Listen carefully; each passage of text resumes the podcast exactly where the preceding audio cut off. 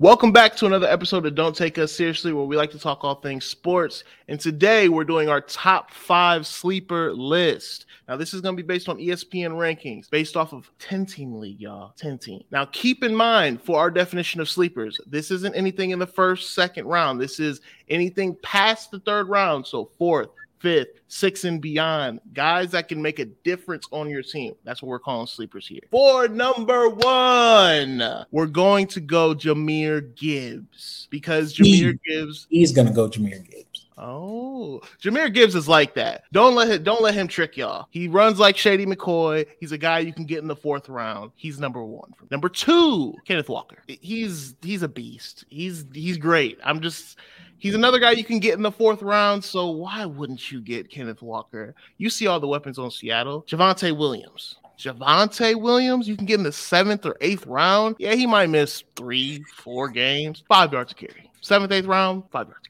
Number four, Dameon Pierce. He's a freak. He's a demon. He's a guy that just runs through brick walls. We saw how bad that uh, that Texans offense was last year, and this is a guy you can get in the fifth, sixth round, probably the fifth round, because he just runs too hard. He's he's not gonna last to the sixth. Rashad Penny as my number five pick that you can get in the seventh or in the seventh or eighth round. Be running behind the Eagles line, and he's my honorable mention. I had to throw him in there. Roschon Johnson. We're gonna get on him a little bit later, but he's a guy you can get in the 14th round or beyond. Just remember the name. All right, so I was talking trash, but our first two picks are the same. I took Jahmyr Gibbs and Kenneth Walker, Mhm. both fourth round potential picks. Possibly could go higher, but more than likely fourth round situations, right? But at three, I took Miles Sanders. Now I know he talked about you know guys running behind the Eagles line. This is a guy that was just running behind the Eagles line, but I, I'll get into that more. He's in a favorable situation where his numbers could look crazy this year. Potential fifth round pick, J.K. Dobbins. Yeah, I know he's been plagued with injuries, but Baltimore is looking up, which means his stock rises. And the guy runs hard. He and he can catch. This is a potential amazing season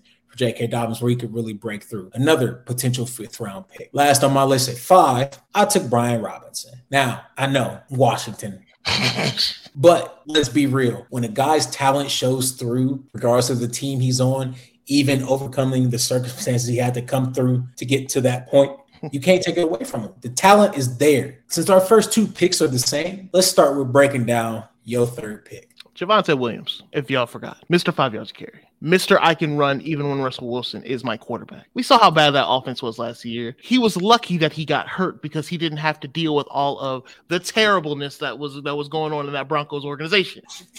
The man is just special at running. He's a downhill runner. He's got good vision. You can't really beat this for a seventh or eighth round pick. And you ain't got to worry about Samaje Perine, so you know he's going to get the job back when the time comes. Bro, did you just say this man's got lucky that he got hurt? I, I may be wilding. Hey, dog. Wait, look, I, I like Javonte Williams. The issue with me, for well, for me, the issue for me, you don't see power runners, north and south guys, guys that run through the contact, guys that running style thrives on contact. You don't see them return from this level of injury. I just don't know how likely it is based off history. That's all I'm saying. But now you're gonna try to convince me on Miles Sanders. So you go ahead and you go ahead and try. I convinced, but I gotta, bro. You ain't just, you ain't just see them other boys in Carolina running for 200, 300 a pop, and you don't think Miles Sanders can come in here and do this and, and, and have a field day? DJ, we watched these other dudes get 20 carries, 30 carries. Miles Sanders, he damn near ain't seen more than 15 in a game in his career, bro. And you and we talking about a dude that was right, like almost running for 100 yards a pop, 100, almost 100 yards a game without getting more than almost more than 15 carries a game. He gonna be toting that being a lot. I gotta see if his hamstrings and his ankles is gonna hold up because you know they're gonna be trying to Who's that? hide Bryce Young. They're gonna be hiding him because he can't see over the line, so he's gonna have to run 40 times a game. the disrespect. All right, man. My fourth, my fourth pick, J.K. Dobbins. is it's kind of self-explanatory. Dog, dude was going, dude was going so crazy last year, and he got hurt. You're talking about an offense that doesn't feature one back. I can understand why people would be afraid of touching JK. But guess what? When JK is healthy, guess who get the touches? JK. Other people's fantasy teams look like JK. Jokes. He'd be out here going, he'd be going, he'd go crazy. When he on the field and he gets his appropriate touches as long as he's healthy. JK is he's a phenomenon. And on top of that, Baltimore's offense is looking up. I agree. Their offense is looking up. But I even like what you said there with the with JK, the jokes thing. But the only thing that's a joke about JK is the fact that he don't be getting enough carries. It'd be a joke how many carries he gets in a whole game. So I'm not to I'm not to put my stock in this because I haven't seen it yet. He's a good back when he's healthy. He doesn't stay healthy. I'm going Dameon Pierce because Dameon Pierce just flat out runs. He's gonna get you four yards of carry. He kind of reminds me of Steven Jackson a little bit.